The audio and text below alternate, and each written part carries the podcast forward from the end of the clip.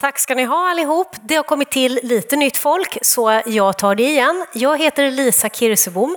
Jag är vetenskapsjournalist och moderator. Eh, jag bor också här i Lund och har läst vid Lunds universitet, så det är fantastiskt roligt att få leda det här evenemanget idag. Först den engelska panelen som många av er just hörde och nu en svenskspråkig panel med några av hedersdoktorerna från de senaste två åren vid Lunds universitet. Så jag säger välkomna upp på scen, ni som ska sitta i panel, så kommer jag presentera er när ni väl är på plats.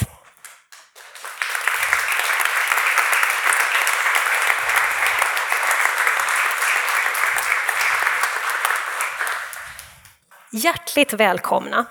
Ehm, jag har här till vänster eh, om mig har jag Lars Mogensen, journalist, moderator och programledare för bland annat Filosofiska rummet i P1 som utsågs till hedersdoktor 2020 vid Humanistiska fakulteten. Välkommen Lars!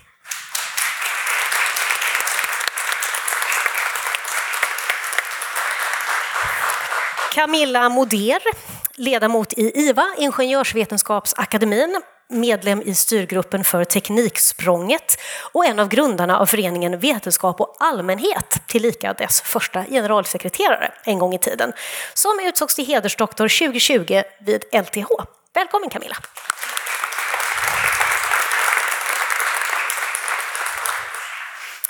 Och så har vi Anders Nordgård, universitetslektor i statistik vid Linköpings universitet och forensisk specialist vid Nationellt forensiskt centrum som blev hedersdoktor 2020 vid juridiska fakulteten. Välkommen Anders!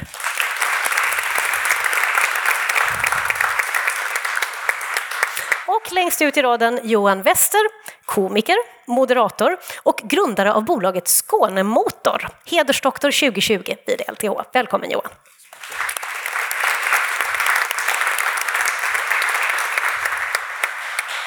Fast jag gav dig fel år, det var 2021, eller hur? Men det kanske du minns själv och det är viktigare att du håller reda på det än jag. hur som helst. Anders, jag tänkte börja med dig. Eh, forensisk, de flesta vet nog, kanske alla vet, men det handlar alltså om kriminalteknik om man vill använda ett annat ord. Jag vet att du forskar just vid Nationellt forensiskt centrum där du bland annat hjälper till att utveckla Bayesiansk metod vid värdering av forensisk bevisning.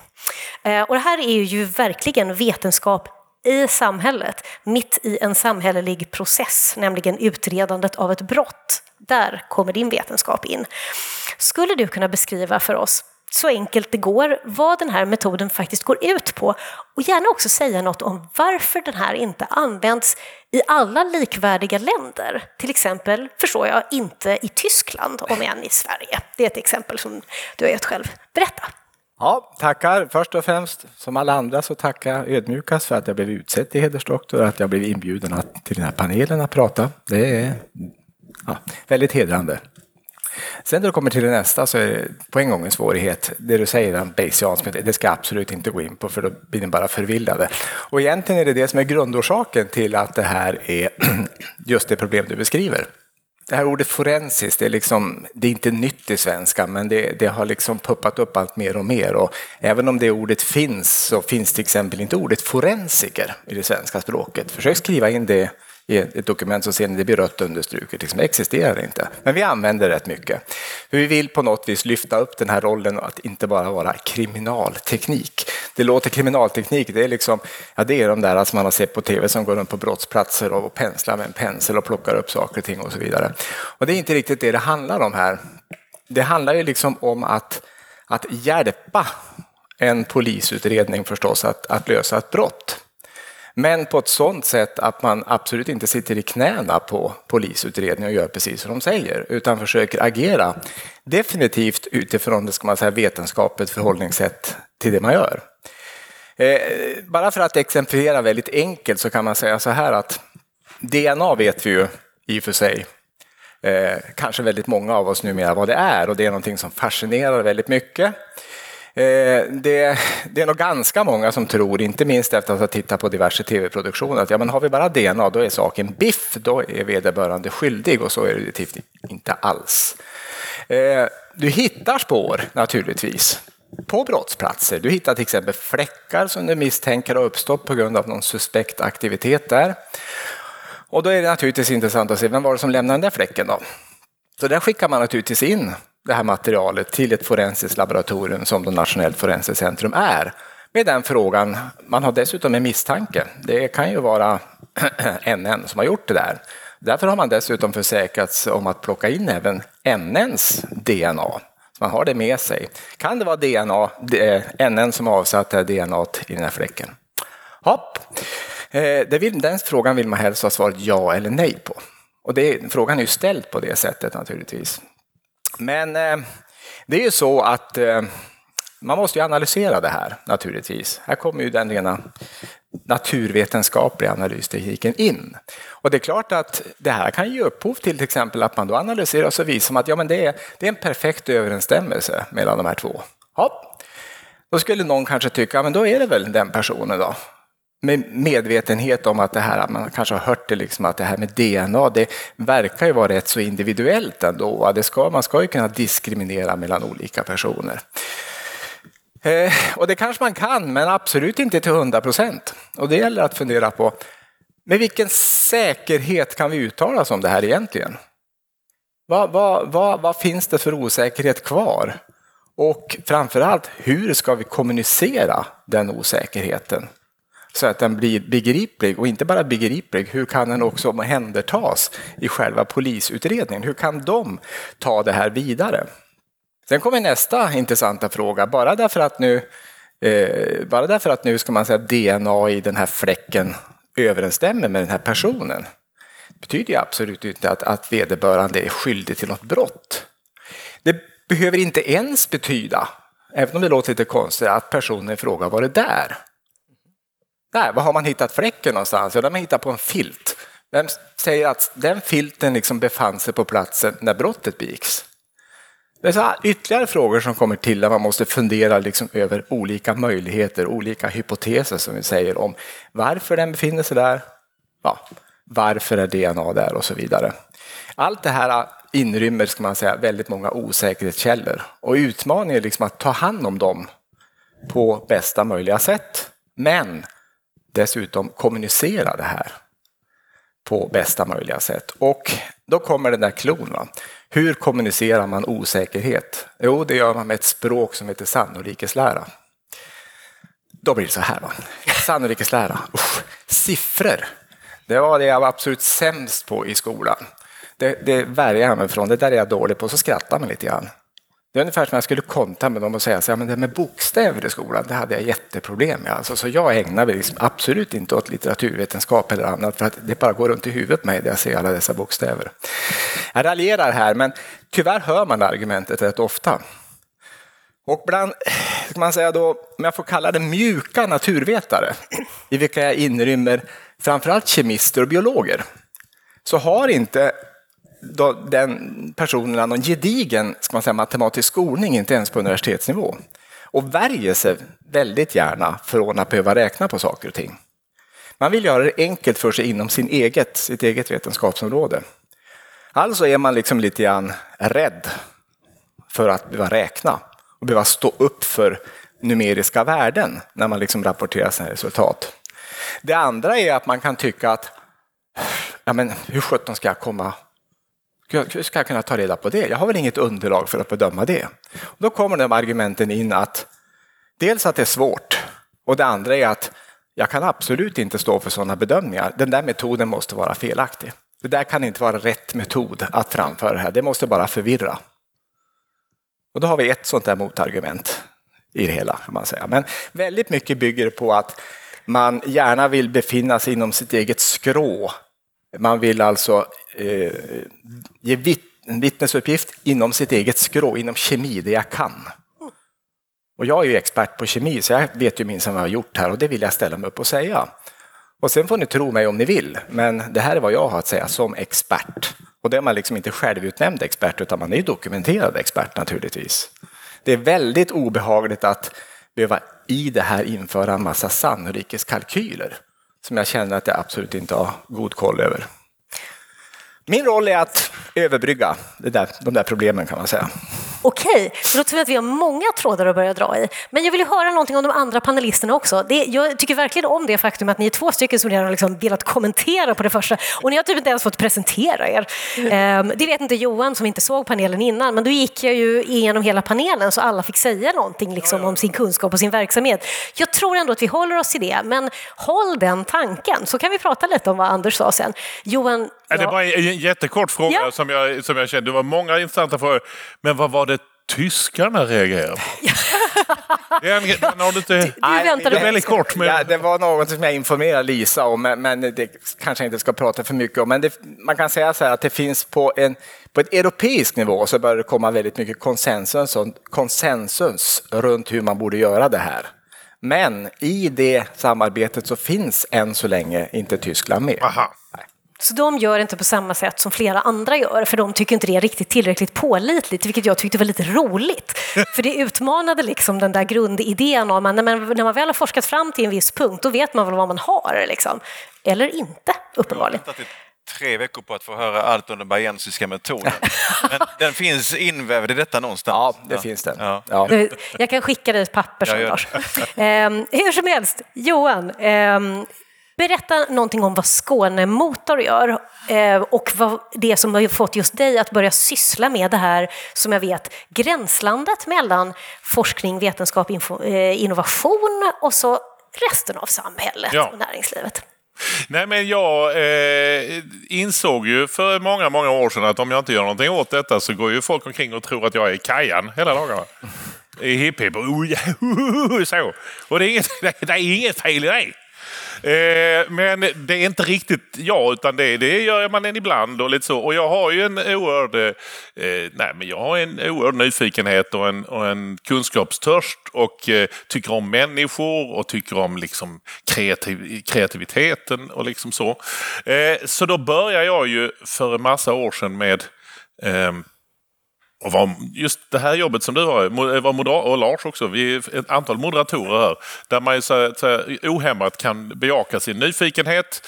Eh, och eh, jag insåg ju det att jag, jag tackar inte nej till några förfrågningar. För jag utgår ju alltid från att de har ju, de har ju någonstans redan bedömt att jag är lämplig, annars hade de inte frågat mig. Så jag behöver ju bara ta ställning till om jag vill göra detta. Så uppenbarligen är jag lämplig och då tar jag... Det, det här är ju superspännande att prata biogas eller Östersjön eller stadsplanering eller akustiska innertak. Eller, så att jag, jag hugger överallt. Och jag har, eh, har insett fyra egenskaper, ganska bra egenskaper, men som tillsammans blir en rätt dålig. Eh, vilket inte är en optimal upplägg. Nej, men det ena är utifrån det, det, det som många känner till, utifrån det kreativa och det humoristiska och eh, den, eh, den sidan som jag använt i olika sammanhang. Sedan har jag en, en eh, allmänbildning, liksom intresse för många saker. Eh, en tredje sida är att jag då har en, till skillnad från dig, jag har ett litet matematiskt intresse. Jag har ju, eh, det är egentligen det jag är bra på om jag går till, till skolan och sånt, så var det matte jag hade lättast för. Sen så fick jag en bänkkamrat, Kalle Åström, som tentade av tre års naturmatte andra veckan i gymnasiet. Och då fick man ju vara bra på annat. Eh, nej, men jag hade inte det intresset så, men jag har ett matematiskt tänkande och lätt att se mönster och annat. Och sen så gillar jag att engagera mig och driva och, och idealistisk, liksom, vi måste göra någonting i föreningsliv och så. Och det innebär ju att jag ofta kan bli eh, jätteintresserad av någonting. Gud vad spännande eh, det här ämnet är, akustiska innertak eller vad det nu må vara. Eh, laddstationer, eh, cancer. Okej, okay, superspännande. Sen så börjar jag se någon form av mönster. Shit, men det här är ju, det här påminner ju faktiskt så som organisationen i Svedala kommun är, är lite grann som alveolerna. Alltså kan ju lungorna är uppe Ja, och sen så börjar man hitta paralleller och utifrån det blir jag jättekreativ. Då borde man göra så här och ser ni möjligheterna med det och det och det. Och vem ska ta ansvar för det? Det ska jag göra. Då blir det lite körigt. Så jag märkte då någonstans att jag, när jag är moderator så ställer jag en massa frågor och så inser jag att jag ofta, ja men det var en jättebra idé, det har vi inte tänkt på. Ja, men, och det, där, det var väldigt spännande, det ska jag notera, det var en väldigt bra tanke. Så att jag, jag efterlyste en massa action som jag inte såg när jag då som moderator blev engagerad. Jag kan inte stå här och bara eh, hitta på från utsidan. Jag får ju ta lite detta. Så då insåg jag att nej men, eh, varför inte, jag såg ett behov av en aktör som just fanns i gränslandet mellan eh, akademi, näringsliv, eh, samhälle, eh, innovation, eh, finansiering, eh, civilsamhälle som, som kan vara lite katalysator eh, och så.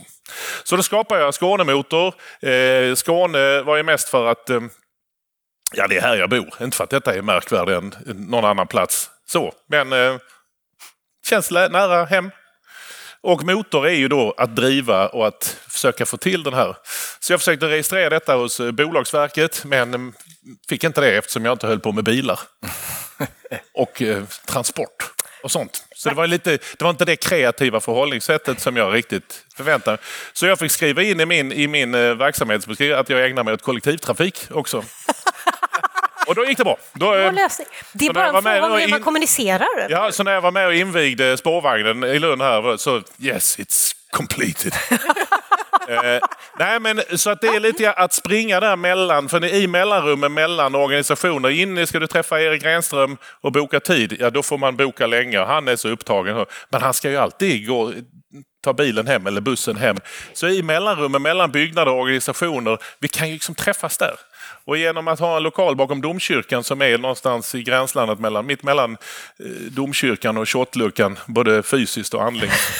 eh, så, så är det ju att tillhandahålla sammanhang och tillföra kreativa möjligheter. Ja men tänk om och nu leker vi så här. Och om vi nu tar den här idén och sen så hmm, drar vi det. Ja, vi bör, det behöver inte förmågan att, att leka, förmågan att vara kreativ, förmågan att önska, förmågan att Ja, men tar man forskning i slutändan så handlar det ju väldigt mycket om vad är, vad är det vi klarar av att formulera för idé som vi vill forska på. Så behovet av kreativitet, behovet av att föra ihop konstiga konstellationer i mellanrummen, i, där vill jag verka. Mm. Och eh, därför startade jag Skånemotor för att eh, ha någon form av plattform. Mm. Okej. Okay. Så där är jag. Där är du. Var det begripligt? Ja, absolut. Särskilt det där med spårvagnen tyckte jag. Eh, Camilla, det känns som att det här knyter an lite grann till saker som du kan berätta om också. Det här att vilja skapa någonting eh, och engagera sig i någonting som fyller ut de där luckorna och knyter ihop olika saker. Så kan vi inte ta både tekniksprånget och vetenskap och allmänhet lite snabbt, vad det är för någonting. Ehm, vi kan, vi kan spara IVA till en annan gång, tror jag blir lite långt kanske, men, men tekniksprånget och vetenskap och allmänhet. Jag vill nog börja ännu tidigare, mm. för att jag är ingenjör och det är jag väldigt stolt över. Så jag är oerhört stolt över att bli hedersdoktor vid Tekniska högskolan i Lund, fast jag kommer från KTH. Men vad är en ingenjör? Ja, det är någon som vill lösa problem. Sen kan man vara fysiker eller kemist eller vad, det, det är liksom problem. Och problem, det löser man egentligen aldrig utan kunskap ifrån många världar, precis det du pratar om. Man måste mötas och, och verkligen hitta vad, vad är kärnan i problemet och det är där rubriken på det här är vetenskapens roll i samhället. Vetenskapens roll tycker jag är att verkligen ge kunskap och kompetens för att göra samhället, livet bättre. Och det är ju det som driver alltihopa. Och där, jag har jobbat hela yrkeslivet i eh, gränsområdet mellan akademi, eh, sam, industri, allmänhet, vad du vill, civilsamhället. Och jag var under många år eh, i industrin. Och då kände jag att vi får inte tag på de ungdomar, det är ni som är det viktiga, att ni känner vad ni vill göra. Eh, så då började vi liksom diskutera hur ska vi få fler ungdomar att tycka att det är viktigt. Som i förra panelen var det någon som sa att STEM-utbildningen i Amerika var så smalspårig. Det, vi måste ändra och vi måste lyssna på vad ungdomarna tycker och vill och därifrån köra utbildningen. Det var där vi började och hur kan man då göra? Då startade vi vetenskap och allmänhet för att vi insåg att man lyssnar inte på varann. Man bryr sig inte om vad åhöraren, det är väldigt mycket det där one way ifrån forskarvärlden var det och det är fortfarande i många delar att vi måste, bara de får tillräckligt veta hur det är så blir det nog bra. Men det räcker inte. Vi måste ha en dialog, ett samspel. Och med respekt för att andra perspektiv är viktiga. Och därför så bör, insåg vi att, ja för det första så vet vi väldigt lite om vad folk egentligen tycker om kunskap. Så vi började, 2001 gjorde vi den första, vad vi kallar för VAM-barometern, där vi frågar folk, vad tycker ni om vetenskap, forskning? Och det är oerhört höga värden i Sverige, till skillnad från i USA till exempel. Eh, vi, vi är otroligt stor respekt och gillar forskning och det är verkligen positivt. Men likväl, alla vill inte syssla med det. Varför inte det då? Ja, för man ser inte hur man får verktygen. Så att det, det, det är liksom där, då började vi med att dels ta reda på kunskap om vad folk faktiskt tycker för att kunna börja hos dem. Och sen var vi ute i började med eh, ordna science cafés på torg där folk passerade. Vi började på Sergels torg i Stockholm 2001 där det bara egentligen var ja, A-lagare och sånt som faktiskt kom in och lärde sig. Så kom det mer och mer människor så att vi hade liksom, så att man fick prova på. Sen jag satt i något som heter Teknikdelegationen och efter det fick vi då Tekniksprånget som gör precis det, eftersom du vill veta om det att också det är ungdomar som tar efter studenten, en eller tre, som måste vara 20 eller högst 21 år, så får de fyra månaders praktik i ett ingenjörsarbete. Och efter det, och det började vi, startade vi 2012. Och de får lön under tiden också. Efter det så ser vi för det första att det är, av de som går tekniksprånget 50-50 tjejer, vilket inte är på teknik. Eh, generellt. Och för det andra har vi nu börjat se också att de som faktiskt har gått tekniksprång, de har förstått varför det är okej att lära sig de här siffrorna eller holfen eller vad det nu är för någonting. Så att de stannar kvar. avhoppen är betydligt lägre efter tekniksprånget. Mm. Och det var svar på det. Men det viktiga är alltså dialogen, lyssna på varann och bry er om vad de andra säger. Ha respekt för dem. Mm. Intressant. Jag är säker på att vi kan återkomma och spinna vidare på det temat alldeles strax. Eh, men Lars först. Eh, du har ju ofta eh, forskare som gäster i Filosofiska rummet. Men hur centralt är det för dig själv när du är med om att utforma programmen att just frågan om att sprida forskningsrön till allmänheten och hjälpa forskarna att synas och sådär, är det liksom en viktig fråga, något som att ha i bakhuvudet? Eller är det helt andra drivkrafter för att göra det ni gör? Nej. Nej, det är inte så viktigt drivkraft. Nej. Tack för det. Så, fler frågor? Nej, men jag tänker så här att eh, först ska jag säga att jag också är väldigt glad, hedrad, väldigt glad för den här utmärkelsen. Och att, eh, jag glömde säga det, men, jag vill men bara... du menar... Ja. Jag är också glad. Jag bara tolkar ingenting. Ja. Du kom på det nu. um, jag vill bara säga att jag har fått den här utmärkelsen tillsammans med min påresta och kollega Thomas Lunderqvist som är producent för Filosofiska rummet och jag mm. föreställer då programledare. Eh, om det är som du säger, vi har ju väldigt mycket, vi har filosofer, forskare, statsvetare, psykologer, socialpsykologer, en och annan eh, fysiker och så vidare. Ehm, vårt uppdrag är att försöka erbjuda ehm, fördjupande, komplicerande, ibland roliga samtal om allt möjligt. Det är inte ett program om filosofi, utan det är ett filosoferande samtal om allt möjligt. Vårt mål är att göra levande och intressanta program som människor vill lyssna på. Eh, inte primärt att föra ut forskning eller sådär, det kommer ju som en konsekvens av det men vi är ju liksom inte en kommunikationsavdelning för något universitet, även om vi nu har fått den här fina... Um... nu kommer ni bli. Så det ligger ju i sakens natur att, att vetenskapsfrågor, forskningsfrågor, eh, kunskap i bred bemärkelse förs ut till lyssnarna.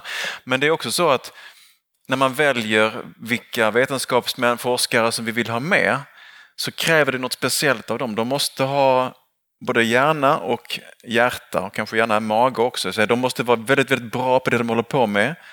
Men de också, måste också ha den där viljan, att vilja prata om det på ett sätt så att folk fattar. Och våga lite, lite kliva ur sin egen forskarroll och kanske våga spekulera lite grann. Annars blir det liksom tre stycken talking heads som bara refererar sin, sin forskning. Så jag förstår vad du menar. Det är ju, vi är ju inget akademiskt forum utan vi är ett, ett radioprogram och vi är journalister. Är det svårt att få forskaren att kliva ur sin forskarroll? Eh, ringer man en eh, man, till exempel om nu Johan Wester var forskare, så säger man... Skulle du kunna, pressen? vi tänkte göra ett program om utilitarism nästa vecka, eh, Johan. Och, Ja. och så säger Johan, ja men du, det var ju, fan, det var ju en sju, åtta år sedan jag höll på jättemycket med det, men jag läser på lite grann, så kommer jag imorgon. Ja. Eh, ringer man motsvarande kvinnlig forskare så är det precis raka motsatsen. Hon kan vara hur bra som helst på just detta området, men hänvisar gärna till någon kollega, någon manlig kollega. Och det där är jätteintressant. Det låter som en klyscha och en schablon. Ja. Det är inte det. Det är inte det faktiskt. Och jag tror att det finns många förklaringar till detta, men att kvinnor kanske är, mm, har mer blick på sig. Liksom. Eh, Omdömesgilla. De är omdömesgilla, ja precis. Ja, men det är absolut. Ja, ja, men så. Realistisk uppfattning om sin egen förmåga.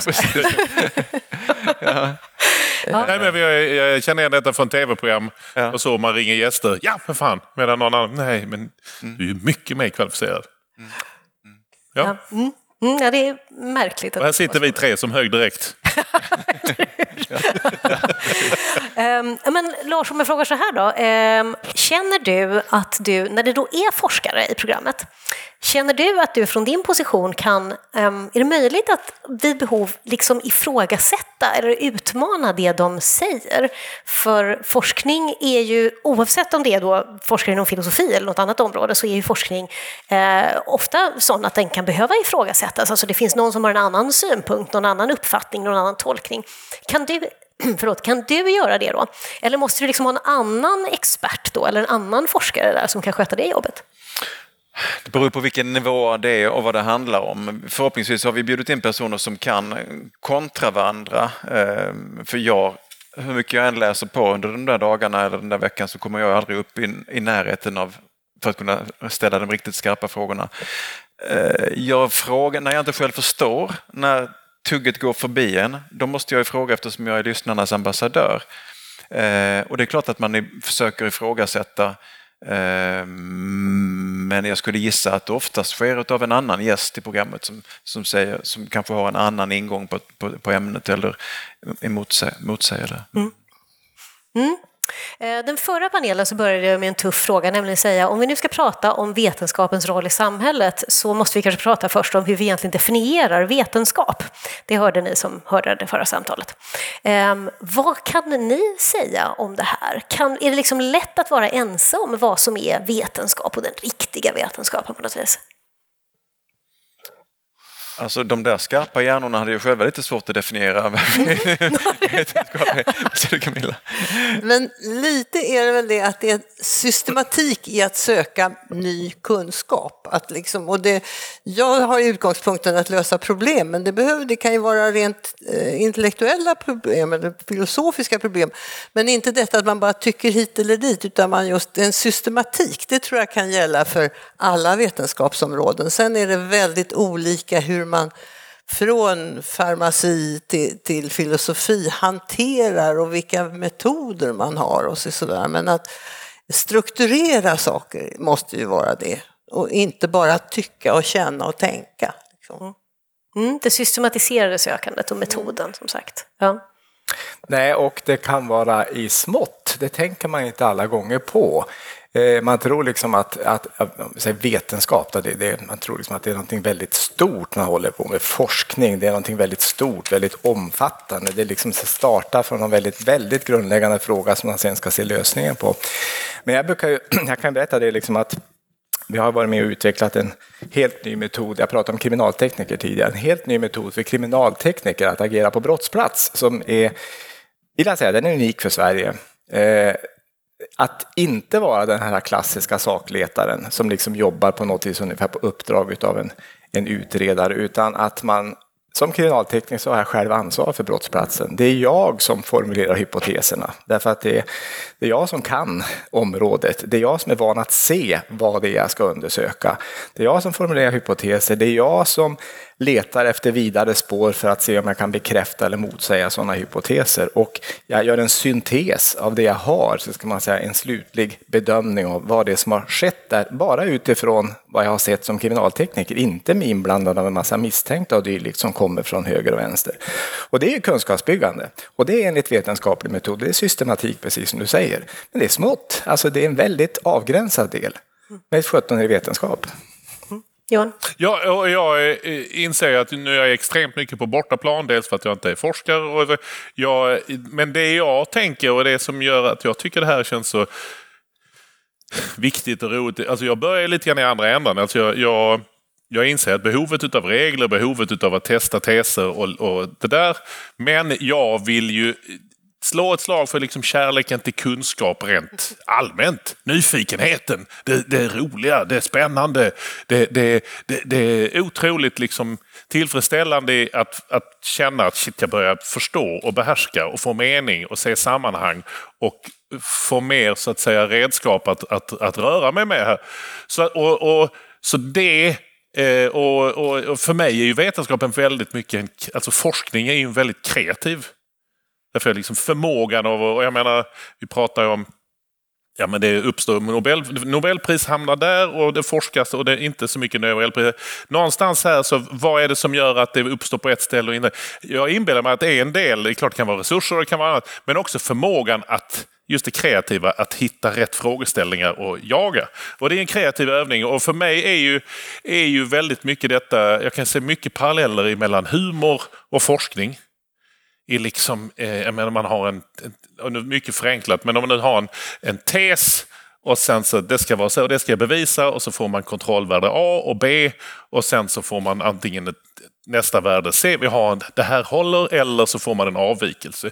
Det är precis som en Bellman-historia. Det är man har tysken och fransmannen. De är liksom värde A och B. Sen har vi en linje som skapar en förväntan och så kommer Bellman och där uppstår skämtet. För att jag har fått en förväntan. Och det är, att, och det är lite grann det att leta efter, efter träffen eller få eh, felträffar i att gå och forska i något, i något oväntat. Att lura publiken till vad man förväntar sig. Och det är mycket forskning som just är misstag som inte blev alls vad vi hade tänkt. Så för mig handlar det väldigt mycket kärlek till kreativiteten, kunskap som viktiga redskap för vetenskap. Mm. Eh, och det är den mixen i Lunds universitet med att ha alla fakulteterna, kopplingen beredd till bäggedera. Eh, visserligen svärdet boken, men för mig är det liksom kunskap och humor. Eh, vi kan, vi kan saker, lärde män på latin, bönder på bönder sätt lärde män på latin. Visst, vi kan vara serious, men vi kan också detta är Lunds universitet. Vi kan skoja om det och där för mig ligger innovation, kreativitet, hitta framtidens öppningar. Så det är där jag börjar leta. Liksom. Mm. Eh, Lars och sen Camilla, och jag tänker pitcha in en till fråga där som ni kan ha i åtanke fast ni hade egna saker att säga. Eh, nämligen, jag vill höra sen om när behöver eh, vetenskapen vara nyttig och liksom motivera sin plats genom direkt användbarhet och när kan och kanske behöver den bara få sväva fritt? Det vill jag höra någonting om sen. Så mm. om du vill ta med det också Lars så är du välkommen. Absolut. Det jag tänkte på var att försöka se skillnad på fakta och på, och på vetenskap. Eh, i ett väldigt, väldigt polariserat samhälle där alla är hobbyepidemiologer. Jag kan inte uttala det, ni vet sådana. Epidemiologer, man får säga det långsamt. Eh, så är det ju väldigt mycket fakta som kastas hit och dit. Människor är övertygade om det ena eller om det andra. Och det är inte så att konspirationsteoretiker bara hittar på. De har ju otroligt mycket fakta. Eh, de kan banka hur mycket fakta som helst. Det är bara det att fakta som man staplar ovanpå vartannat det är ju inte automatiskt vetenskap. Eh, och det där tycker jag är, är lite lurigt. Och det, liksom gäller att ha, se det i, i debatten här. Liksom vad är egentligen vetenskap och vad är bara liksom fakta som de staplat ovanpå varandra. Ehm, det här med, med, forskningens nyttighet, det är en jättestor eh, grej. Och jag, det är väldigt lätt att och ha båda positionerna. Forskningen måste vara nyttig, den är finansierad av oss. Eh, å andra sidan så finns det mycket forskning som man är, det är väldigt svårt att förstå på vilket sätt den skulle kunna vara nyttig. Eller hur? Eh, då tänker jag att den, man kanske får låta dem hålla på. Lite som Johan sa, de, låt kreativiteten flöda. Eh, om man ska ställa nyttighetskrav på all forskning så är det mycket forskning som aldrig skulle bli av. föreställer jag mig. Lite som, som med... Ja, ja men mm, så. Camilla och sen Johan. Då får vi börja undersöka vad är nytta. Ja, just det. För att eh, precis den här nyfikenheten, glädjen i kunskap, den är central och den är nödvändig, men den är inte tillräcklig. Därför om du har världens mest briljanta idé men du inte lyckas kommunicera den till någon annan eller använda den på något sätt, då är den ju meningslös, värdelös egentligen. Så att det måste, man måste ha lite längre perspektiv på vad är nytta? Det kan ju vara, eh, under pandemin så var det vaccin, men det är också att få folk att faktiskt ta vaccinerna. Det, det är helt andra kunskaper att komma i, eh, liksom föra ihop. Och, och man brukar säga, forskningen, ge mig bara pengar så blir det nog bra. Det kanske tar hundra år. Det var någon i förra panelen som sa det. Ja, men hur mycket ska vi satsa på de här som vi inte vet om det blir något för dem? Eller hur mycket ska vi se till att man faktiskt försöker ta fram ett vaccin? Balansen där är det som egentligen inte diskuteras särskilt mycket, men som är det avgörande. Det är klart vi måste ha en nyfikenhet, blue sky, men inte hur mycket som helst, utan vi måste se till att vi satsar alla våra resurser. Det är jättemycket pengar som går till vetenskapsutveckling i, i världen. Och det sa hon ju också, vet hon, Twina, jag- ja, att precis. det görs väldigt mycket dålig forskning. Ja, Eh, precis. Och det får man ju klart ha i bakhuvudet och då stämmer det inte att säga att låt dem forska så får vi se vad som händer. Nej, nej Det det. måste vara kvalitetskrav. Och därför menar jag att nytta, det, det kan vara då industriellt som det ofta uppfattas som, men det är lika mycket socialt och det, det måste vara på många olika perspektiv. Va? Hur man beter sig är inte minst viktiga. Där har, har jag då haft som käpphäst att humanisterna har ju inte velat hjälpa till med att utveckla kunskapen. Det, där tycker jag att det behövs väldigt mycket. Man har varit så väldigt skygglappig. Men man måste få ihop det här. Och vad är då kärnan i ett universitet? Det är ett mindset, vad heter det? en kultur, en attityd. Att ny kunskap och att den ska användas i en eller annan mening. Där vi, vi kan gärna definiera nyttan längre fram. Det tycker jag det borde man jobba mycket mer på. Hur skapar vi detta för alla? Det är viktigt att vi nu är på... Det är jättekul att ni kör det här med många fakulteter. För det är ju det som gör att vi når någonting. Excellens och nytta, forskningsexcellens och nytta går hand i hand och förstärker varandra. Absolut. Och det är intressant att du, jag ska lämna över till dig strax Johan, men, eh, men det är intressant att du tar upp det med att det är fint att universitetet gör det här tillsammans. För man kan ju också konstatera att det kanske är ganska intressant, givet hur många år det har funnits heder, hedersdoktorer vid Lunds universitet, att det här är första gången som fakulteterna säger Ska vi göra något ihop? Liksom, så här, ni vet, alltså det kanske kan sitta typ medicinare och, och antikvetare och så vid samma bord. Ja, det är liksom innovativt, eller hur Johan? Ja, och, jag menar, och det är i den här korsbefruktningen som det uppstår. Forskningsexcellens och nytta. Men jag vill ändå lägga till som en viktig tramset. Ja, men nytt, det är också nytta. Ja, okej då. Att man får skratta det- vi- gör att man tycker att det är roligt. Men någonstans i, i för det, tittar vi på nyttan så är det ju, tänker jag direkt, men det är inte detta som är grundforskning och tillämpad forskning, i det, i delvis i alla fall. För jag menar, om jag nu utifrån mitt jag är visserligen mycket tacksam över att vara, vara hedersdoktor på LTH och det är faktiskt extra eftersom jag läste mycket humaniora. Det var, det var konst och dramateater, film, religion, eh, TP, Trivial Pursuit-ämnen rakt igenom. eh, och, det, och eh, en grundkurs. Eh, men därför är det så extra roligt att, att, eh, eh, att det var i LTH, att jag fick chans att bli hedersdoktor där. För det är den här bredden i det, i det korsbefruktandet. Och där man är tillämpad, ja men ja, vi behöver nytta, vi behöver innovationer, vi behöver massvis med förändringar. Men om vi utgår väldigt mycket från de, de tankar vi klarar av att tänka idag, som en grej, då kommer vi ju den degenerera till slut. För det här gäller det att allt vi har i samhället idag har ju uppstått ganska mycket av misstag eller att vi har brutit med det gamla. Så hur bryter vi med detta vi Det har är nu? kreativiteten. Absolut. Det är där och det är den som ska stimuleras. Och då, och då är det ju nå- för jag tänker om man hade frågat, ett, blir man för mycket sådär, vi måste veta vad det här är bra. Ja men det är ju där rent darwinistiskt så det är liksom ju fler Alltså mångfalden här, många tankar, många exempel, många provar mycket. Och då går det att, ingår att det är massa misstag. Man ska älska de här misstagen för det är ett tecken på att det uppstår någonting annat bra. Så att det är väl liksom Hela den, den, den, och just det här att mycket av de, stor, de största landvinningarna är misstag. Det var inte det vi, det vi sökte, utan det blev någonting annat. Jag tycker alltid att bjuda in slumpen, att bjuda in eh, saker som man inte riktigt har planerat för är liksom nödvändigt.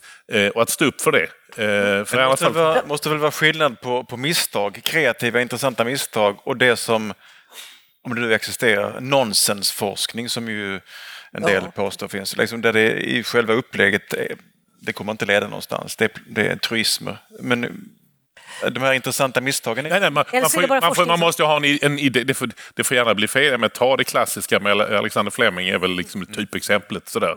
Eh, och hur penicillinet uppstår för att han glömmer en petriskål över helgen eller vad det var. Men att, att bara... Men han förstod vad det var han såg och han gjorde något av det. Ja, ja. Det är skillnaden. Såklart. Inte bara slump. Nej, nej, men det är bara, kunskap och men, men, men eh, nej, jag, jag, ehm, jag tror mycket på...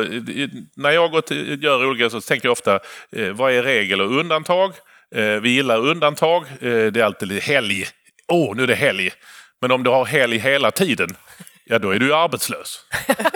det är inte lika så, så när, när, var uppstår relationen mellan regel och undantag? Ja, men vi jobbar fem dagar och så nu två dagar helg och så vi sover. För mig landade det på en tredjedel, två tredjedelar. Det behövs en dynamik. Liksom. Ja, och, och, ju mer gånger, två tredjedelar ger trygghet, det ger kontinuitet, vi vet vad som är regel, då kan vi göra ett undantag.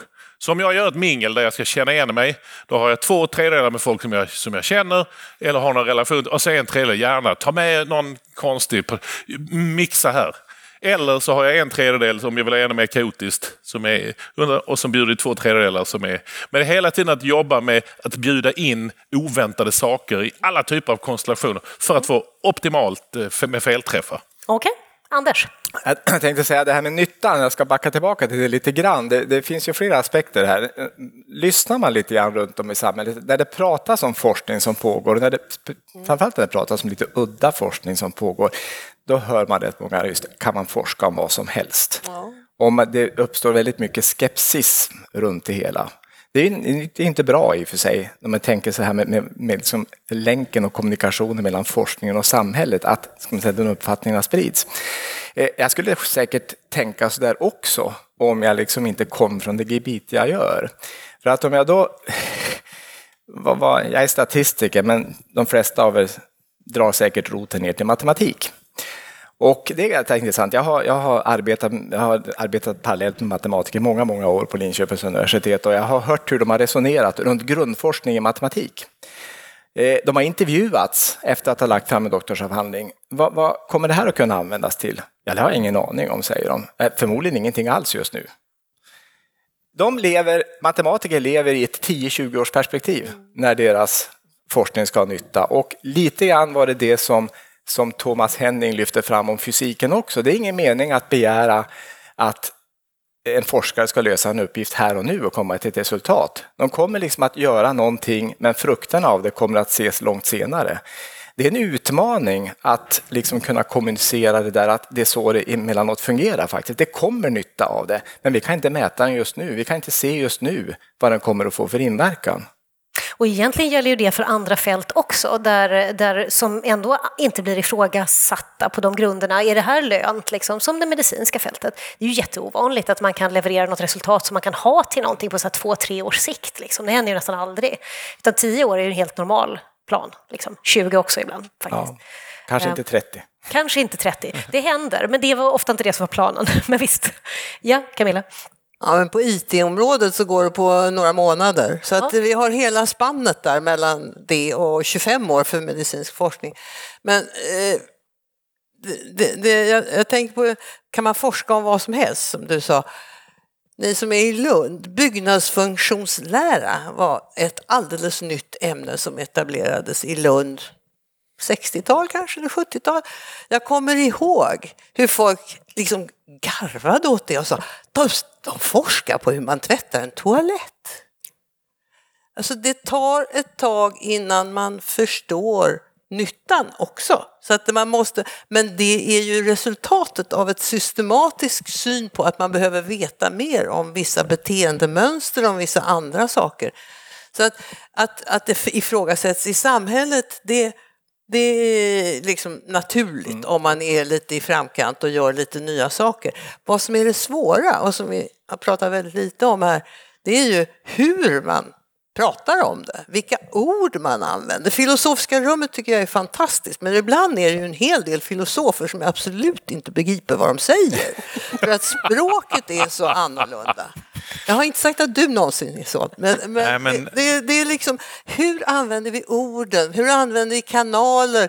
Jag skulle bli förvånad om väldigt många av våra studenter här uppe lyssnar på Filosofiska rummet. Det är en ganska avancerad sak. Men vi måste vara på det, era kanaler, om det är eh, alla de här sociala medierna som vi äldre inte riktigt behärskar på ett bra sätt. Men, men men där är... det är ju innehåll ordval, sätt att säga och plats att säga. Vi har ju jättemycket, många studenter, unga, unga 17, 18, 20 år. Fast de lyssnar ju inte på radio som du klockan fem på söndagen utan de lyssnar ju via Spotify eller något Ja, precis. Eh, så att, och det, det, gör jag det, spannet, också, det, det, det spannet är jättehäftigt eh, att ha liksom både 18-20-åringar och har du, 80. Ja, vad glad jag blir. Ja, det är jätteroligt. Ja. Och om du inte förstår så har jag misslyckats tycker jag. För, eh, det var inte du utan Nej, men man måste ställa frågor så att, det, så att allting går fram. Ja. Mm. Men, men, där, men det är också det, för jag håller med dig om språket och, och jag, jag menar jag är moderator även om jag, eh, jag menar, jag, man har ju vissa knep sådär men jag brukar eh, fejka. Men det, det, här du sa nu, om du ska förklara det för min, min nioåriga dotter. Om jag kommer hem, shit jag träffade en, en kvinna idag, hon sa detta. Vad ska jag säga då? Och får jag då ett freakat svar som inte, så säger, pratar du med nioåringar på det viset? Det är alltid användbart. Eller så får jag någonting som är kanske lite förenklat men som går att börja med. Och där är ju tillbaka igen till humorn och till karikatyren och lekens roll. Vi förenklar för att göra det begrepp... Eh, och sedan utifrån det så, så, kan man liksom bygga det vidare. Mm. Så att, så att det här, och det, det är tillbaka igen, jag tycker ju verkligen att, att, att Lunds universitet ska liksom fortsätta den här, att, att hitta de här mixarna så att det inte blir så skitnödigt. Eller, eh, det, ja, men det är väldigt lätt, jag, menar, jag tycker det är något komiskt med liksom, att tänka eh, fritt är stort men att tänka rätt är större. Nej, fan, nja, nja, nja. eh, men det är någonting, och det är inget, jag, är inget, jag vill inte odla något krig så, men det är att stå upp för det här lekfulla tramset i högsätet mitt i allvaret. Alltså jag, jag, tror att för att komma åt det riktigt stora, att förenkla, ja det är absolut en karikatyr, men det hjälper mig att tänka och nu är jag med i båten och så vidare. Och så vidare. Och där är ju Filosofiska rummet en instans Precis, på vägen. Jag hade ju tänkt, jag var på väg att fråga Anders om han kunde förklara för mitt fyraåriga barnbarn det här med bayesisk metod, men jag bangade lite grann. Så vi det sen. Vill inte förklara det för oss, så kanske inte för fyraåringar heller. Men, men jag ville säga en grej om det här med, med nytta, om vi hinner. Ehm, det finns ju också exempel där, där forskare går i liksom krokar arm med samhället. Malmö stad eh, uppfann för tio år sedan, någonting lite drygt, kommissionen, Malmökommissionen för ett socialt hållbart samhälle för att liksom överbrygga hälsoklyftor. Massor med forskare inblandade under flera års tid. Jättestor satsning, massor med rapporter.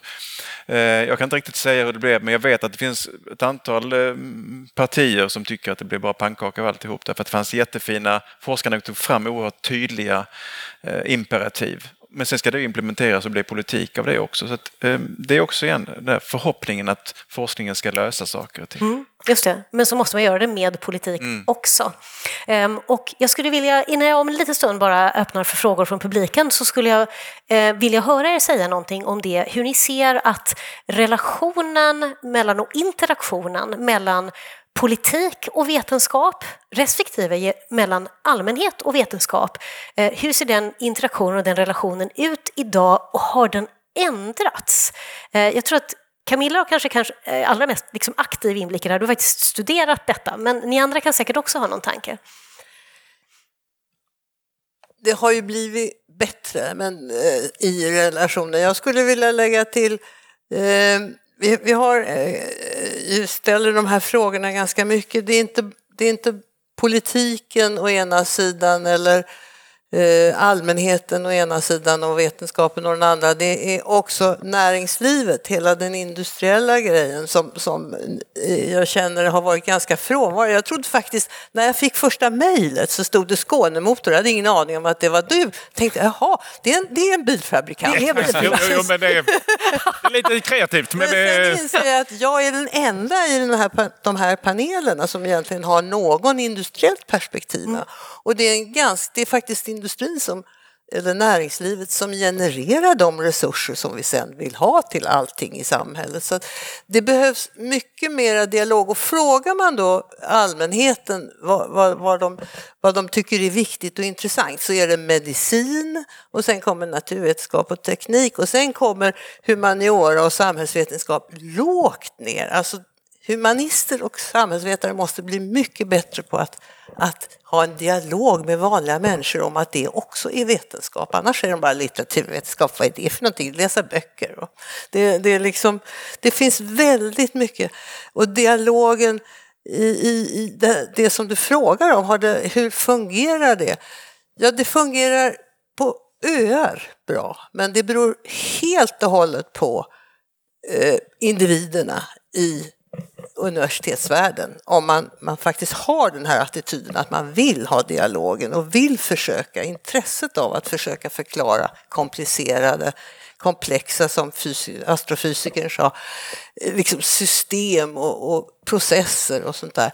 Men det beror också på, nu riktar jag mig till rektor verkligen så här, att universiteten, ni skulle kunna göra mycket mer för att ge, eh, ge kredit för att man gör sånt här, att, att det faktiskt är värt någonting. Nu är det bara antalet pek eller skrifter av olika slag eller, som, som räknas för att få både resurser och meriter och bli professor som ju är liksom målet inom akademin. Alltså Det där ju finns det väldigt ganska- mycket att göra. Det kan jag tillägga till de som eh, inte vet, kanske till exempel de yngre lyssnarna som kanske inte har hört det här resonemanget, att det kommer jätteofta upp eh, när man talar med forskare att det är vissa saker som belönas och andra saker som inte belönas. Vissa saker gör att man faktiskt kommer framåt som forskare, som att publicera sig mycket i vetenskapliga tidskrifter och att satsa på kontakt med det omgivande samhället eh, ger ofta inte utdelning på samma sätt.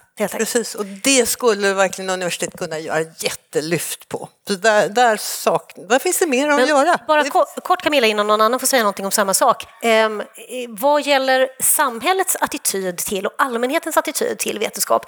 Eh, visst har jag rätt om jag säger att när vi, vi talar i dessa tider om så här, åh, vetenskapen är så ifrågasatt och, och folk tror på en massa alternativa sanningar. Ur ett rent svenskt perspektiv så stämmer inte det här riktigt, Nej. eller hur? Det är Det är lite... väldigt högt förtroende för forskningen i Sverige. Det är 85 procent som säger att det är jättebra och det är otroligt högt. Och det har inte ändrat sig supermycket. Nej, det, det, ni kan se, det här är, det, så här ser det sett ut. Samma, eh, så är han, lite bara små flexibiliteter sen vi började 2001. Och det kan vara lite intressant att kasta in där, för det är ju inte så det låter när man diskuterar den globala situationen. Och eh, det kanske inte stämmer globalt heller, men det stämmer här i alla fall. Ehm, mer om ehm, Johan. Ja, nej, men jag tänker, eh, det jag tycker vi gör eh, ständigt fel med, eller fel, det är ju när vi pratar universitetet, alltså vi betonar eh, forskning och utbildning lite på fel sätt. Alltså att det är, eh, åh, man går, en utbildning för att det är en yrkesutbildning och sen ska man ut och göra nytta i, i samhället på något vis. Och det är inget fel i det, men, men för mig, eh, och, alltså det blir väldigt mycket producera studenter och producera forskning. Och det jag tycker är den stora grejen, det är ju hela förhållningssättet, det, det är det kritiska tänkandet, det kreativa tänkandet, alltså den tysta kunskapen som man kan sitta i kalsonger framför da- datorn och liksom läsa juristlinjen eller vad så. Det finns ju mycket, men tricket är att vara i en miljö där man träffas fysiskt, gnuggar av sig tyst kunskap, förhållningssätt, tradition, relationer, eh, ja, men, eh, prominens eller vad man säger. I, i, ja, men, överhuvudtaget, eh, eh, alltså att komma i de här miljöerna, att, att, att som Obelix liksom trilla ner i grytan som att man, man har det i sig. Det är liksom inget, inget papper, det är ingenting som jag, Åh, kolla jag har denna utbildning. Utan nej, men jag är en, en, en kritiskt tänkande, jag är akademiskt skolad. Och jag men, tillbaks till vad framtidens, om nu man ska sälja in sig, hur man, alltså när allting med, med AI och annat som kommer med större och större utsträckning och, och världen kommer förändras. Vad är det vi behöver? Ja, men vad är det vi, varför lever vi? Vad, är, vad, vad ska vi göra? I andra, när vi blivit friska i sjukvården eller vi har åkt pågatåg, vad är på andra sidan? Ja, men det är ju livet. Vi är på väg och då är det konst, då är det, då är det historia, då är det kultur, då är det allt. Så att, och de extremt svåra utmaningar, ideologiska, filosofiska frågeställningar som vi har att ta ställning till och begränsa AI till exempel, eller vad det nu är, kräver ju enorma filosofiska muskler. Vi behöver giganter i, i bildning från den här institutionen för att klara av det. Eh, för att få ett humanistiskt, eh, mänskligt samhälle. Så det skulle jag vilja ha med istället för att bara producera och vidare ut. Utan man ska, vara liksom, man ska få sin, sin, eh, sitt vaccin mot den dumheten. Det an- ja. eh, tack. Eh, det andra jag tänker på utifrån samhället, det är väl just att tillbaka igen till det innovativa, att vi inte så att säga beställer rätt saker. Alltså man beställer det vi känner till och vi önskar det.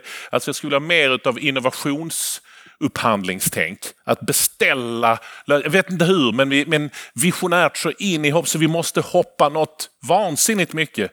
För beställer vi bara det återigen, det vi känner till, ja då kommer vi utgå från det. Och då klarar vi inte, vi har en planet som vi fyra gånger utifrån resurser och energi. Vi måste ha gigantiska förändringar och det är skitkul om vi bjuder in det. Eller om vi, så, som, som Lars precis påpekade, beställer kunskap, får kunskap och sen orkar vi inte agera på kunskapen. Ja, var mycket. Tänk också på din eh, Obelix i tunnan där. Det finns ju ett par olika organisationer som jobbar med att tippa ner ungarna i den där tunnan och liksom närma dem vetenskap och forskning. Forskningsnätet Skåne kopplar ihop gymnasieskolor och forsk akademiska forskare från olika universitet. Forskarna kommer ut, föreläser för, för gymnasieeleverna. Gymnasisterna kan få stipendier och hänga en hel sommar med någon statistiker. Jippi. Anders ser lite förskräckt ut Ja, nu. lite konflikter, det här är bra, det är kreativt. Jag är på din sida om du behöver väga med om vad han gör. Eh, Med Forskningssättet Skåne och även Vetenskap i skolan jobbar så. Det är en fantastisk möjlighet för, för, eh, för de här tonåringarna att få träffa forskare och få liksom känna på det och komma på liksom den här kreativiteten och nyfikenheten och öppna liksom horisont för väldigt många eh, kids. Anders, har du något du vill tillägga på det? Eh, Nej, inte direkt eftersom ni pratar väldigt mycket om liksom universitetets roll. Jag har liksom vänt mig lite grann ifrån den världen i och med att jag jobbar i ett forensiskt laboratorium med mera, ska man säga, med, med drifts, aktuella, ja, aktuella problem som ska lösas här och nu. Va? Men jag instämmer väl, kan jag säga. Jag instämmer framförallt med dig, det du säger här om det, om det här liksom, att vaccinera oss mot den här enorma, ska man säga, produktinriktade eh, inställning som man kan ha. Och det, visst, den, eh, man ser den och eh, du nämner IT bland annat. Det är nog ett av de områden där man framförallt ser det här. Där det känns ungefär som att man liksom inte har riktigt fått på fötterna ordentligt från universitetet hur man bör tänka. Man, man blir väldigt, väldigt ska man säga, snävsynt på sitt eget sätt att lösa problemen. Och det värsta av allt är att det där medför att man inte kan kommunicera vad det är man gör. Men om, man då, men om man just övar sig på att blanda kompetenser och perspektiv och så. Dels så kommer man ju på väldigt mycket bättre idéer för att det är liksom olika, ja men man bara, bara har en större stoff att välja med. Men det blir ju också en öv, hela den här övningen och jag menar mycket, man, man, man om man gör humor eller, eller den typen av sånt, så är det ju väldigt mycket att hitta olika perspektiv. Hur hittar vi ingång på det? Alltså det är ständigt vända och vrida och man tar det från det hållet och man tittar så och så och så. Och, och om vi nu kommer till samhällsutmaningar som liksom vi pratar tolerans, oliktänkande och så, så är det ju återigen det. Har du bara gått en liksom väg igenom och du är klar, mm, men du kan vara helt oskolad i ett tolerant tänkande, bara förståelse. Så det är jätteviktig roll i universitetet att få tag i det här perspektivet så att vi ser värdet i att fånga upp det. För det är liksom sättet vi måste gå framåt, att få tag i den här mångfalden. Alltså. Och det tycker jag är viktigt för universitetet att verkligen odla. Det har vi ju inte haft i de svenska universiteten, det som man har i de amerikanska, att man måste ha liksom några eh, credits från andra fakultetsområden för att överhuvudtaget få en akademisk examen. Det har ju inte varit kravet här. Ja, just det, det har man inte varit så rörlig mellan de olika Nej. lärosätena. Här. Handelshögskolans nuvarande rektor driver ju väldigt hårt att man ska åtminstone ha eh, det kulturella eller snarare det konstnärliga perspektivet även på ekonomin och handeln. va. Och det, han har ju lyckats nu få med sig ganska många eh, som har, har verkligen inser att det här är viktigt. Så det, det händer saker, men det går inte fort. Men det är inte bara, förlåt. Nej, jag bara säga att det finns ett avsnitt i Filosofiska rummet som handlar om Men det var kanske lite svårt språk, Lars, så Camilla tyckte det var jobbigt. Men, men, men på samma sätt, visst är det på individnivå, men, men det är också det här mötet utav människor. Eh, och jag menar, tar man i Lund så är det ju universitetet och utbildningen såklart, men det är ju studentlivet. Ja, det det som, som gör det. Va? Det, är, det, är ju, det är ju på Göteborgs nation och på eh, ekonomernas för, förening eller något. Alltså det är den här mixen mellan... Det är där, det är där och ju mer sånt, ju mer. Och vi kan ha utbyte. Eh, Lunds universitet, vi har, eh, nu har vi bortamatch. Nu åker vi till Oxford. Nu åker vi till Bologna. Nu, nu, och så nu är ni välkomna. Bara hitta sätt. För att jag menar någonstans i den här dumheten som eventuellt utbreder sig på vissa ställen i världen. Jag tror det här akademiker runt om i världen.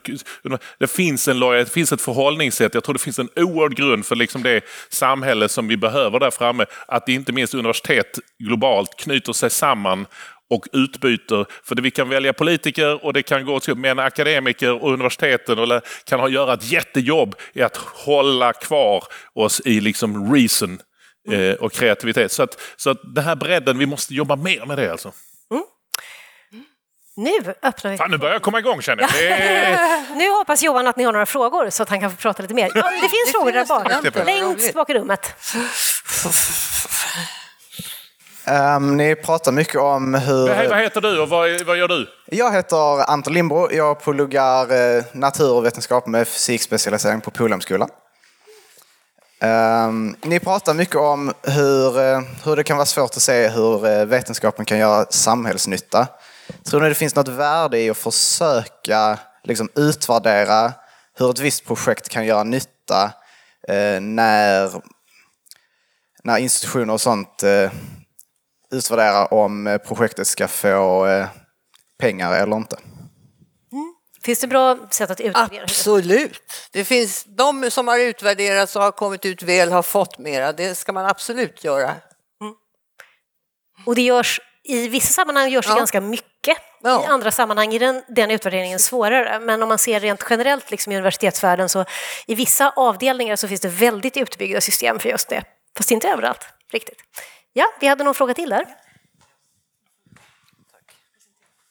Eh, jag heter Leo Jonasson och eh, går också på Polhemskolan naturvetenskap med eh, specialisering på fysik i ettan då, så året yngre än Anton. Och ni diskuterade en del om det här med nytta, vetenskapens nytta. Och jag undrar, hur långt kan man gå? Hur långt kan vetenskapen gå i alltihop med allt man upptäcker och kommer på och utvecklar? Finns det någon gräns eller är det som Camilla sa att eh, det, tar all, det tar lite tid för att se nyttan i allt det man upptäcker. Så är det så att allting har en nytta, bara att det kan ta tid att se det och att man behöver använda det på ett visst sätt. Tack. Blir allting nyttigt förr eller senare alltså? Det är ju en jättebra fråga. En bra Vad tror ni om det? Det jag kommer att tänka på är egentligen... Du har en plats i filosofiska rummet nu. Klipp på. Det jag kommer att tänka på är en motfråga som, som någon ställde, nämligen finns det farlig kunskap? Finns det kunskap som vi kanske inte skulle vilja ha? Eh, det, ja, det, det är också en fråga att ställa sig. Jag skulle vilja säga att det beror på vad man menar med, med nytta, men det kan aldrig, vara, kan aldrig gå för långt. Men det är hur man använder kunskapen, om det blir nyttigt eller om det blir farligt. Alltså det, det, det här med, med någon sorts omdöme är ganska viktigt också i all kunskap. Men att bara få veta mer, det kanske är för smalt, det kanske saknar en massa perspektiv. Så det går nog inte att säga att det finns en absolut gräns, det tror jag inte. Nej. Och eh, om, man, om man ser tillbaka historiskt så kan man väl i och för sig konstatera att det har funnits viss forskning som har gjorts som faktiskt aldrig blev nyttig. Ja. För det visar sig att man försökte studera någonting som inte existerade, till exempel floiston eller någonting annat. Men å andra sidan så är det inte säkert att det var helt onyttigt heller. För till slut kom man ju fram till någonting, nämligen att det där inte var något. Och man hade kanske utvecklat metoder under tiden och så. Så att det är inte riktigt så enkelt som att det var onyttig forskning per se heller. Men det är också lite grann det här citatet som ju ligger på många om det är With great powers comes great responsibility. Om det är, om det är eh, Spindelmannen, Bamse eller Voltaire eller vem det nu är som... Eh, det är nog, men, så det är ju det där omdömet, ja vi kan, men bör vi? Ja. Och, och jag tänker ju då, eh, alltså en, en, en bok som ju gav mig väldigt mycket när jag läste för massa, massa år sedan var ju då utifrån det filosofiska rummet eh, Georg Henrik von Wrights gamla eh, Humanismen som livsåskådning heter den. Och där är det första kapitlet går igenom, som jag minns det nu, eh, humanismens historia och det är mycket utifrån renässansideal. Och så här, det är detta jag bär med mig utifrån det. För då var det ju det att, att utifrån renässansidealen, eh, tillbaks till Leonardo da Vinci, andra 1400-talet, så det var i en och samma person så var man filosof, eh, vetenskapsman och konstnär i ett. Det var liksom inget konstigt att ha tankar om hur saker har uppstått och samtidigt så ritar man en helikopter och målade Mona Lisa. Eller vad. Så att det var, liksom, det var en, en universal eh, kompetens då på något sätt. Sen gick det 200 år till 1600-talet och det är Leibniz, Spinoza, Descartes. Då hade konstnären fallit ifrån men det var, det var vetenskapsmän och filosofer i ett. Och då, och då var det den tiden. Så gick det ytterligare 200 år så försvann eh, filosofen och sen dess är ju liksom vetenskapen det som är västerlandets tunga. Och, och, och grejen är ju då utifrån din fråga här, det, vetenskapen blir ju bättre och bättre. Den, den gör ju landvinningar, den är ju linjär och det, och det säkras bevis. Och, och, Inte linjär. Nej, nej men, men, men den, den blir bättre i alla fall så. Medan konst och filosofi, det blir liksom inte bättre utan det är, det är mer cirkulära, kommenterande perspektiv. Och, och det är det jag liksom saknar i det att när vi forskar, ja men tillbaks med mer konst, mer, mer filosofi så vi klarar av att hantera det vi upptäcker. Så, så utifrån det humanistiska och det är återigen utifrån Lunds universitet bredden att få tag i mixen av detta här för att göra, använda det. På, det wisdom uppstår någonstans i det. Så att det är väl liksom den, den trion av konst, vetenskap och, och eh, filosofi som, i, i, som jag skulle vilja ha mer av. Mm, yes. Ska vi se, vi hade en fråga här. Ja, eh, Sannemir, historiker och dekan för konstnärliga fakulteten. Och jag vill först börja med att tacka Johan som för in det renässansmannens tänk här. Eh, jag måste säga att eh, det här är mer av en kommentar och ni kommer säkert tycka illa om det. Det spelar i och för sig ingen roll för mig. För att vi har suttit här nu hela eftermiddagen och ingen har ens nämnt hur världssituationen ser ut. Och hur mycket av det som håller på att förstöra världen har med vetenskapen att göra och snarare sitter man ibland och raljerar över humaniora. Alltså, man försökte trycka ner muslimerna i hundratals år och sen blev man förvånad när de reagerade för 10-15 år sedan och började spränga vetenskapens fantastiska byggnader och så vidare. På samma vis med, med Ryssland. Det finns massvis med humanister som kunde berätta för er varför det blev så här och försöker göra det också. Eh, Jag kan bli lite förvånad ibland hur extremt glada vi är för alla de här vetenskapliga vinningarna som har gett oss klimatförändringar och Hitler och Putin och kärnvapen och så vidare. Det är fantastiska landvinningar. Men glöm inte att när, när han släcker ljuset och elektriciteten är borta så är vi precis lika barbariska som vi var för 2000 år sedan. De ryska soldaterna våldtar ukrainska kvinnor precis lika mycket som vikingarna gjorde runt om i Europa där de landade. Det går inte att förklara med en Nej, det, är en, eh, det kan man säkert bli arg på, men jag tror, inte, jag tror inte att många här inne blir så arga på den sortens eh, inlägg faktiskt. Och, eh, ehm, jag håller med dig om att det här är ett perspektiv som... Ehm, jag passar på att säga det själv först innan jag ens passar vidare till er, om ni har någon kommentar på det. Så jag passar på att säga det som, som moderator, att vetenskapens komple- komplexitet i sig och vad den åstadkommer. Eh, jag tar det till mig att det var en sak som jag satte ganska långt ner på frågelistan faktiskt och vi hann inte riktigt. Men man kanske borde ha börjat i den änden. Så vi ska se om jag kan komma mig för mig att göra det nästa gång jag har motsvarande chans. För det skulle bli väldigt intressant och kanske bli ett väldigt annorlunda Men samtal. du har ju rätt i det, Sannemir, att jag, ställde frågan, liksom, finns det farlig kunskap? Vi har varit inne på hur, hur, hur kunskap används. Och det är klart att mycket av det hemskaste i världen är utvecklat av vetenskapsmän. Så är det ju. Så är det definitivt. Men finns det kunskap om varför människan är så elak? Det, och varför, du sa att det, hade, det skulle en massa humanister kunna berätta för er. Varför gör de inte det då? Varför får vi inte det? Det gör de, säger publiken här. Men ingen lyssnar. Mm, Okej, ja, men kanske, kanske är vi dåliga på att lyssna på humanisterna, men kanske är det också ett växelspel som måste, där man måste mötas någonstans. ja, en Ja, dialog. vi har en fråga eller kommentar på det. Är det någon som har en mikrofon? Det kan väl kanske vara en avrundande fråga. För Vad- vad heter du? Anna Jonsson heter jag och eh, organisationsforskare och docent i företagsekonomi. Och eh, arrangerar ett samtal den första juni, om man inte har fått nog av de här frågorna, och som Lars ska leda. Som handlar om hur kommunicerar vi forskning och vilka olika roller har vi. Eh, så att jag ville passa på, och det knyter an till den här kommentaren, för det är ju trots allt fara för populism, vi har hört de här varningsklockorna, man pratar om mer bildning, man pratar om mer forskning, kommunicera mer, säger man till forskare, men det finns ju en massa andra aktörer i samhället som också bidrar till vägar in och ut ur akademin. Eh, Så vi ska prata om detta den första juni och det börjar bli fullt på det seminariet så boka er plats. Eh, Men eh, jag vill passa på att fråga då de här andra eh, hedersdoktorerna. Jag tänker du har varit lite inne på det eh, Johan, men hur ser ni på ehm, det finns ju såklart man kan ta till sig en massa saker och så. Och sen så är ju livet vid sidan om. Det hade vi ett samtal om, jag och Lars, om hur man ska balansera alla de här eh, påbuden. Vi ska ta till oss någonting och så. Men, men jag gick hit här för jag är nyfiken på er roll som någon slags kunskapsförmedlare, hur ni ser på er roll. Ni ska ju inte vara forskare, ni ska ju vara någonting annat. Men hur kan ni bidra till den här dialogen som ni så varmt pratar om? Det har vi pratat om ganska länge. Jag gör vad jag kan. Ja, jag vet. Men, men kan vi ge några korta exempel på hur vi kan få andra då att bidra till det där, eh, den där dialogen? Eh, Det är faktiskt en väldigt bra avslutande fråga, så eh, ni får alla säga någonting om det eh, innan vi avrundar. Ja, men eh, som, som journalist befinner jag mig i gränslandet ju, mellan, mellan eh, radiolyssnare, tidningsläsare och, och, och vetenskap.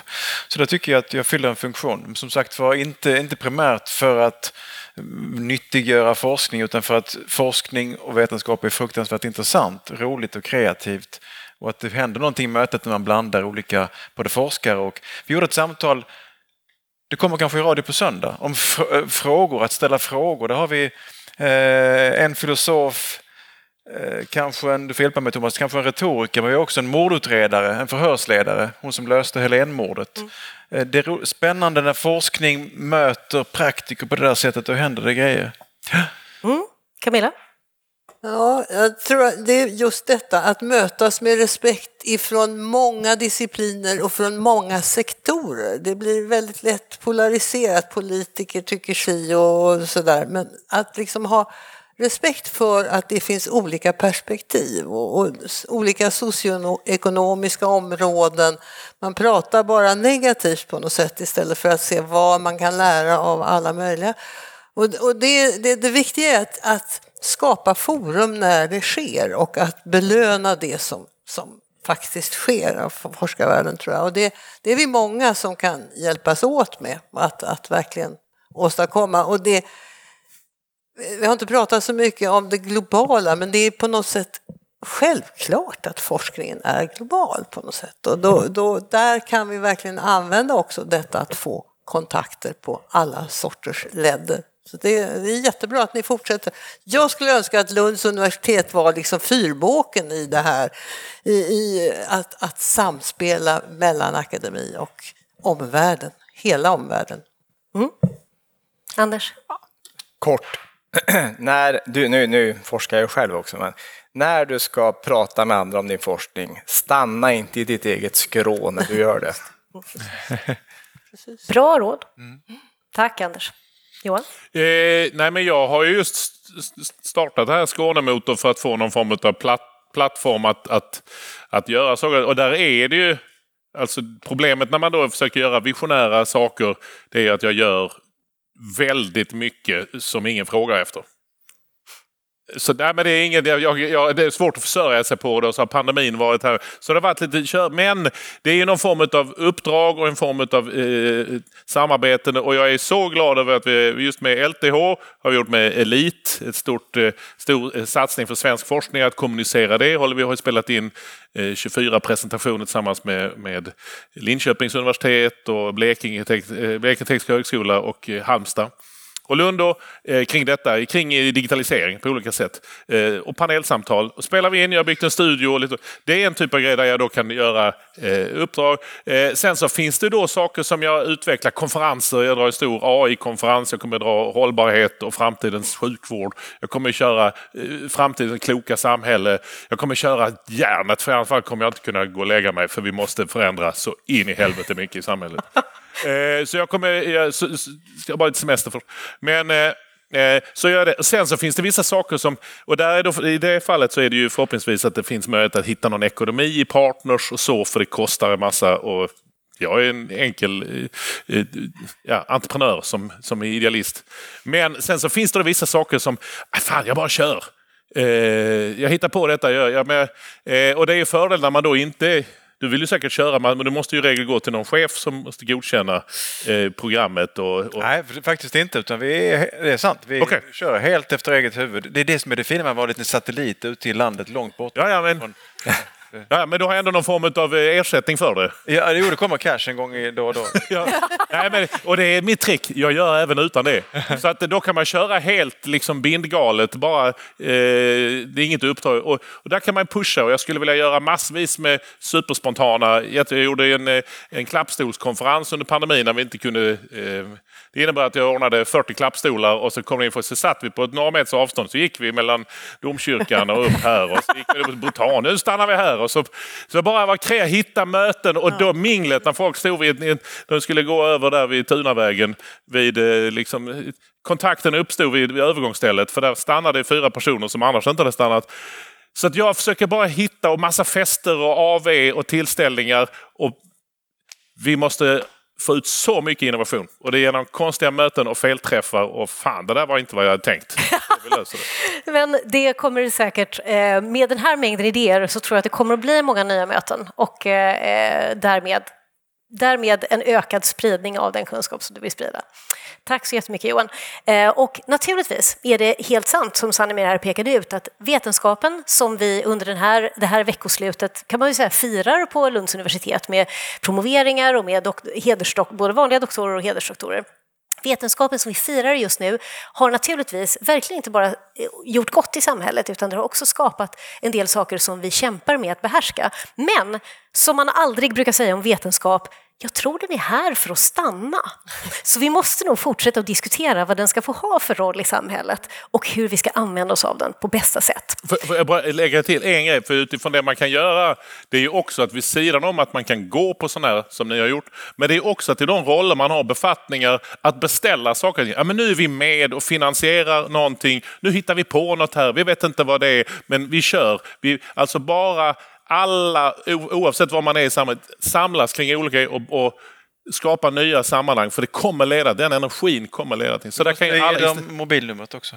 Nej, det var inte så jag menade. Det gäller även dig. Men det, Vi men det, men det är någonting i att vi, att vi alla har, vissa genom att stå på scenen och, och andra genom att, eh, vad händer, någon finansierar. Vi måste bara leverera väldigt mycket nya sammanhang.